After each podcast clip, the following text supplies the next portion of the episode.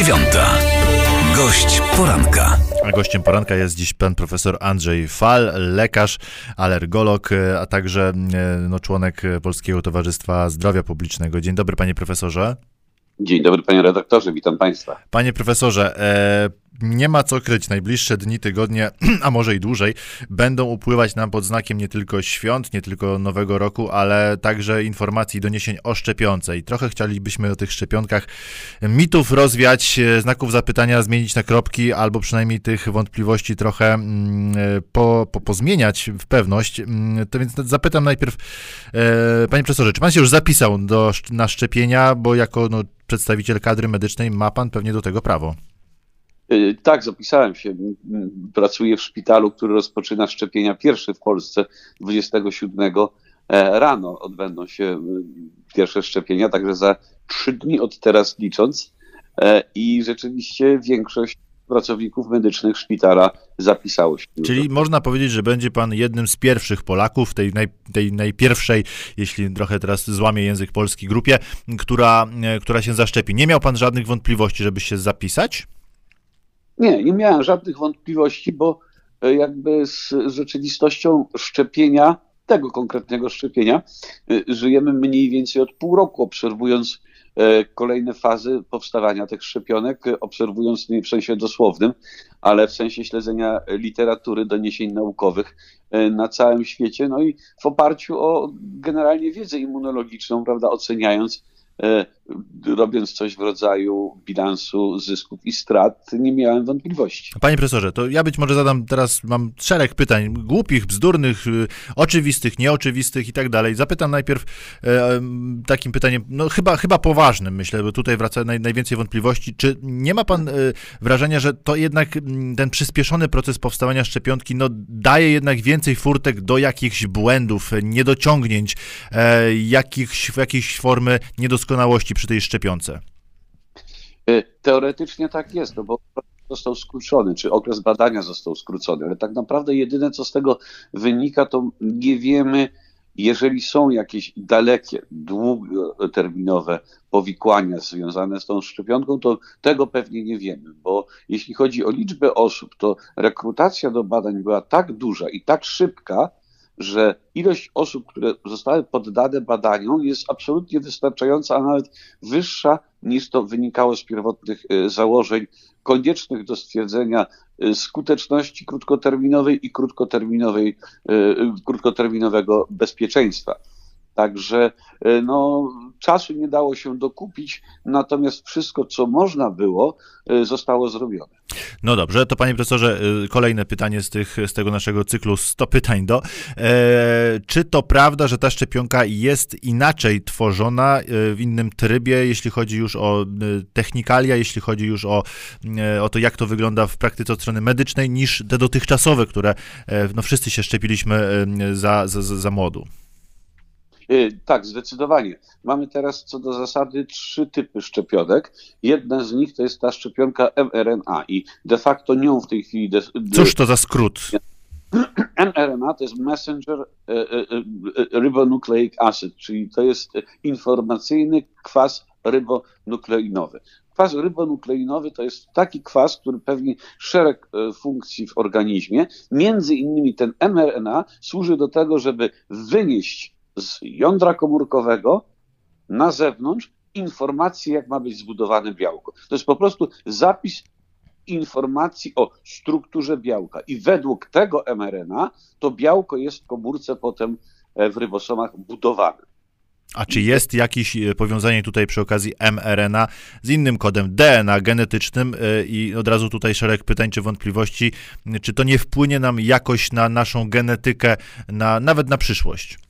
Zdecydowanie nie wpłynie, bo powiązanie jest absolutnie jednokierunkowe. To znaczy, mRNA powstaje na bazie DNA. W drugą stronę nie ma możliwości. Zapis idzie w stronę DNA, mRNA biała nie może pójść, nie, nie, ma mechanizmów, żeby poszedł w drugą stronę, wręcz są mechanizmy kontrolujące i blokujące możliwość przejścia zapisu jakiegokolwiek z białka na mRNA, a, a potem, nie daj Boże, na DNA. Taka, taka sekwencja jest niemożliwa, stąd mRNA wprowadzone z zewnątrz podaje informację, która może pójść tylko w jednym kierunku, w kierunku syntezy białka. E, jest drugi, powiedziałem, że mamy trzy rodzaje mhm. szczepionek. Mhm. Drugi rodzaj szczepionek, szczepionki tak zwane rekombinowane i tam e, dochodzi do wbudowywania materiału genetycznego, do materi- e, jakiegoś wektora, czyli nośnika tej informacji, do E, materiału e, ssaków czy, czy, czy komórek drożdży. Są to klasyczne szczepionki, ale w tej chwili w kontekście obecnej choroby, w kontekście wirusa SARS-CoV-2, takie szczepionki nie są wypróbowywane w ogóle. Czyli powiedzmy sobie wprost, jeśli ktoś z naszych słuchaczy będzie miał możliwość w najbliższym czasie się zapisać, to nie będzie to żadna ingerencja w jego genetyczny kod. Absolutnie mhm. nie. Absolutnie nie trzeci rodzaj szczepionek już dla porządku. To są Jasne. szczepionki wektorowe, gdzie aktywnie z, y, wpłynięto na wirusy, zmodyfikowano je, żeby zminimalizować y, mechanizm zarażenia i to jest ten typ, o którym mówi Pan, że nie jeden, wszyscy gdzieś w dzieciństwie dostawaliśmy szczepienia, prawda? To najczęściej są tym wirusem żywym, czy atenuowanym, osłabionym wirusem i ten typ szczepionek też nie będzie dostępny w przypadku. A dlaczego nie jest dostępny, skoro to działa, skoro z tym jesteśmy już zaznajomieni, e, tak jak powiedzieliśmy od dzieciaka, e, to dlaczego akurat ta szczepionka będzie w tym pierwszym trybie dotychczas? to jest y, absolutnie uzależnione od tego, y, która firma kiedy zaczęła y, pracować. Najszybciej zaczęły pracować te firmy, w związku z powyższym one zakończyły badania, mówię o Modernie i Pfizerze, zakończyły badania trzeciej fazy, natomiast AstraZeneca i Johnson Johnson pracujące nad innymi, nad tymi szczepionkami wektorowymi nie zakończyły jeszcze, w związku z tym myślę, że za jakieś dwa do trzech miesięcy i oni się pojawią na rynku. A czy panie profesorze, ta szczepionka przerwie nam transmisję wirusa? E, jaki jest główny cel e, tego, żeby się zaszczepić? No bo z tego, co znowu gdzieś się wyczytało w internecie, to nie jest tak, że po przyjęciu tej szczepionki jest absolutnie pewne, że wirus nie będzie panoszył się nam w kraju i nie tylko w kraju. No nie, żeby nam się przestał panoszyć wirus, musimy osiągnąć coś, co się nazywa odpornością populacyjną, gdzie niegdzie stadną czy, czy całkowitą, ale e, chodzi o to, żeby większość osób była odporna na wirusa, bo jeżeli będzie to mniej niż szacuje się 70%, 60 kilka, to to nie zatrzyma pandemii, bo będzie wystarczająco dużo osobników wrażliwych, żeby wirus dalej się szerzył. Natomiast jeżeli będzie 70% niewrażliwych, to z symulacji wynika, że ten wirus y, y, przestanie się szerzyć, y, zacznie powiedzmy gdzieś okopywać się regionalnie, no i wtedy y, dalsze wyszczepianie, bądź już tutaj nabywanie odporności naturalnej, y, czynnej poprzez y, przejście infekcji wystarczy do zupełnego wygaszenia. Natomiast no, to wspomożenie na początku jest konieczne, bo jeżeli tego nie zrobimy, to mm, stajemy przed pewnego rodzaju loterią. Ok, prawdopodobnie naturalna odporność pojawi się za jakiś czas, za rok, za dwa, za trzy, no pytanie, ile żyć ludzkich jeszcze będzie musiało być straconych w trakcie pozyskiwania tej mm, odporności y, przez całą No to skoro o odporności mowa, panie profesorze, to na jak długo nam wystarczy odporności po tej szczepionce? Mówiąc wprost, jak się zaszczepimy powiedzmy w lutym, y, to na jak długo możemy mieć względną pewność, że koronawirus nas nie zaatakuje? Mm, panie redaktorze, to jest świetne pytanie. No to, natomiast odpowiedź na nie jest niezwykle trudna, bo to, od czego zaczęliśmy naszą rozmowę, że no na, czasu się nie dało dokupić. W związku z powyższym wiemy na pewno, że y, pięć miesięcy, bo tyle temu byli szczepieni pierwsi pacjenci w badaniu szczepionki, przez pięć miesięcy ta odporność się utrzymuje. Natomiast jak długo ona się jeszcze utrzyma, to znowu są e, tylko i wyłącznie wnioski czy domniemania. Nie da się tego sprawdzić w warunkach laboratoryjnych? No właśnie mówię, są to wnioski idące mhm. z badań in vitro, a one nie są w pełni e, miarodajne w tym zakresie. Także e, tego nie wiemy, nawet, ale nawet jeżeli jest to półroczna czy roczna odporność, to ten okres absolutnie wystarczy do wyciszenia wirusa, do wyhamowania, czy może inaczej, przełamania pandemii. Jesteśmy wtedy już, wyobraźmy sobie ten moment, jesteśmy poza pandemią, no i wtedy w zależności od tego, czy wirus, czy jak wirus bardzo jest y, y, obecny w przestrzeni naszej, on w jakiejś formie pozostanie niewątpliwie, możemy mieć konieczność do szczepiania, tak jak mamy to w przypadku grypy, gdzie no raz w roku trzeba zaszczepić się przeciwko grypie, bo ta odporność jest na tyle nietrwała, czy wir, wirus jest na tyle zmienny, mutujący, że trzeba co roku szczepienie powtórzyć. To jeszcze temat rzeka, czyli ewentualne powikłania. Mm, e, mówię temat rzeka, bo kiedy zerknie się przynajmniej w komentarze, na przykład w internecie, no to szereg różnych teorii, e, szereg różnych e, tez się pojawia. Czy faktycznie po takim szczepieniu możemy spodziewać się powikłań zdrowotnych? Chciałem zwrócić uwagę, że obydwie szczepionki mRNA przeszły całe badania pierwszej, drugiej i trzeciej fazy bez y, żadnej konieczności zatrzymania związanej z istotnym powikłaniem. Inne typy szczepionek, pamiętamy, emocjonowaliśmy się tym, badania zostały wstrzymane dla wyjaśnienia, w końcu pozytywnego wyjaśnienia, ale tak czy inaczej. W związku z tym, mm, odpowiadając wprost, przypadku tych szczepionek nie stwierdzono żadnych istotnych powikłań dotychczas. Emocjonowaliśmy się dwoma przypadkami y, istotnej reakcji alergicznej w pierwszym dniu szczepienia w Wielkiej Brytanii.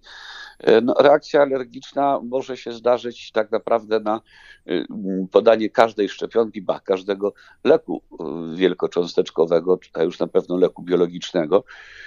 Natomiast to niewątpliwie spowodowało wprowadzenie ograniczenia, że osoby o istotnych reakcjach alergicznych w przeszłości powinny być no, przynajmniej poważnie rozważone co do wskazań do e, tego szczepienia, ale tak naprawdę nie wiemy, co było powodem tej reakcji. To dopytam jeszcze takie pytanie, które wczoraj zadała mi e, znajoma współpracująca w służbie zdrowia i mająca dzisiaj możliwość zapisać się w związku z tym na ten pierwszy rzut, czy do pierwszego szeregu. Ona się to, ona, ona to zrobiła, ale pytała, czy na pewno nie będzie jakichś e, powikłań w przyszłości, na przykład tych dotyczących możliwości zajścia w ciążę, albo właśnie alergicznych, albo jeszcze innych, o których dzisiaj na przykład nie wiemy, bo nie zdążyliśmy tego wszystkiego przebadać, sprawdzić e, po trzy razy i, i, i pochuchać na zimne. No jest tak. Y, jak wiadomo, wszystkie leki wprowadzone są mm, potem monitorowane przez pewien okres istnienia. Zdarzały się w historii sytuacje, kiedy po przejściu pełnych procedur, pełnej długości, potem wycofywano lek, bo okazało się, że jednak pojawiało się jakieś działanie niepożądane. E, nie ma niczego na chwilę obecną, co by wskazywało, jaki mechanizm, czy co mogłoby powodować w przypadku szczepionek mRNA odległe powikłania. Natomiast y, co do zasady, niestety medycyna nauką ścisłą nie jest. W związku z tym absolutnie wykluczyć jakiejś reakcji nie można. Niemniej podkreślam, długo rozważałem, czy się szczepić. Rozważyłem, mam nadzieję, znaczy może nie wszystkie, wszystkie mi, y, mojej wiedzy dostępne argumenty i postanowiłem się zaszczepić. Obawy o odległe powikłania, jak, jak powiedziałem, nigdy nie są zerowe, przynajmniej po y, o zbadanych lekach, natomiast są, y, wyrażają się w procentach jednocyfrowym. Czy nawet promilowych, tak. No. To do, do, dopytam jeszcze na koniec, panie profesorze, bo czas nas powoli, e, powoli dogania. Jak dużo Polaków e, musi się zaszczepić, byśmy pana zdaniem mogli powiedzieć, że możemy zejść z restrykcji, przynajmniej niektórych, może możemy otworzyć kawiarnie, że możemy otworzyć stadiony, kościoły, e, że możemy zdjąć maseczki na ulicy? Panie redaktorze, żeby uzyskać pełny efekt szczepienia, tak jak mówiłem, powinniśmy wyszczepić e, ponad 60, właściwie około 70% e, populacji. Szacuje się, że przy osiągnięciu mniej więcej połowy tego wyniku z można, może zostać przerwany łańcuch pandemiczny, natomiast no, utworzyć się ognisko endemiczne, co no, z naszego punktu widzenia nie byłoby korzystne, bo to znaczy, że zostajemy tu lokalnie z tym wirusem i dalej jest problem doszczepiać się. W związku z tym trzymam kciuki, żeby jednak ta edukacja dotarła do nas wszystkich i przekonała nas, bo uważam, że e, antyszczepionkowe nastawienie w tej chwili to jest po prostu brak wiedzy i bazowanie na dezinformacji zamiast na rzetelnych, sprawdzonych informacjach. Jeśli mógłbym jednym zdaniem na koniec Jasne. poprosić wszystkich słuchaczy i Państwa jako redakcję, e, zajrzyjcie na stronę www.naukaprzeciwpandemii.pl pl. E, tam jest umieszczona, napisana przez 13 naukowców e, bez udziału żadnych podmiotów zewnętrznych biała księga szczepień, skuteczności i bezpieczeństwa. Myślę, że jest to dokument szerzący właściwą wiedzę i dający odpowiedzi na większość pytań, które pan redaktor mnie dzisiaj zadał i na wiele również innych. Mam nadzieję, że, i, mam nadzieję, że i nasza rozmowa i właśnie strona nauka przeciwpandemii.pl e, pomogą naszym słuchaczom ewentualnie przełamać e, te wątpliwości, które gdzieś z tyłu głowy mogą być i mogą być absolutnie naturalne, bo też nie ma się czego bać, jeśli chodzi o, o swoje lęki, natomiast warto je też przełamywać, e, rozumieć, no i pójść dalej. Mam nadzieję, panie profesorze, że jak zadzwonimy do pana za miesiąc, dwa lub trzy, to będziemy mogli powiedzieć, że jesteśmy jesteśmy już bliżej tej granicy przełamania odporności zbiorowej i, i będziemy patrzeć już z większym optymizmem, choćby na otwarte właśnie kina czy, czy restauracje. Na razie serdecznie dziękuję za tę rozmowę, za cierpliwość, za wyjaśnienia. Życzymy dobrych świąt, panie profesorze, no i dobrego nowego roku. Pan profesor Andrzej Fal, dziękuję pięknie. Serdecznie dziękuję, pozdrawiam i wszystkiego dobrego w święta. Siódma, dziewiąta. Gość poranka.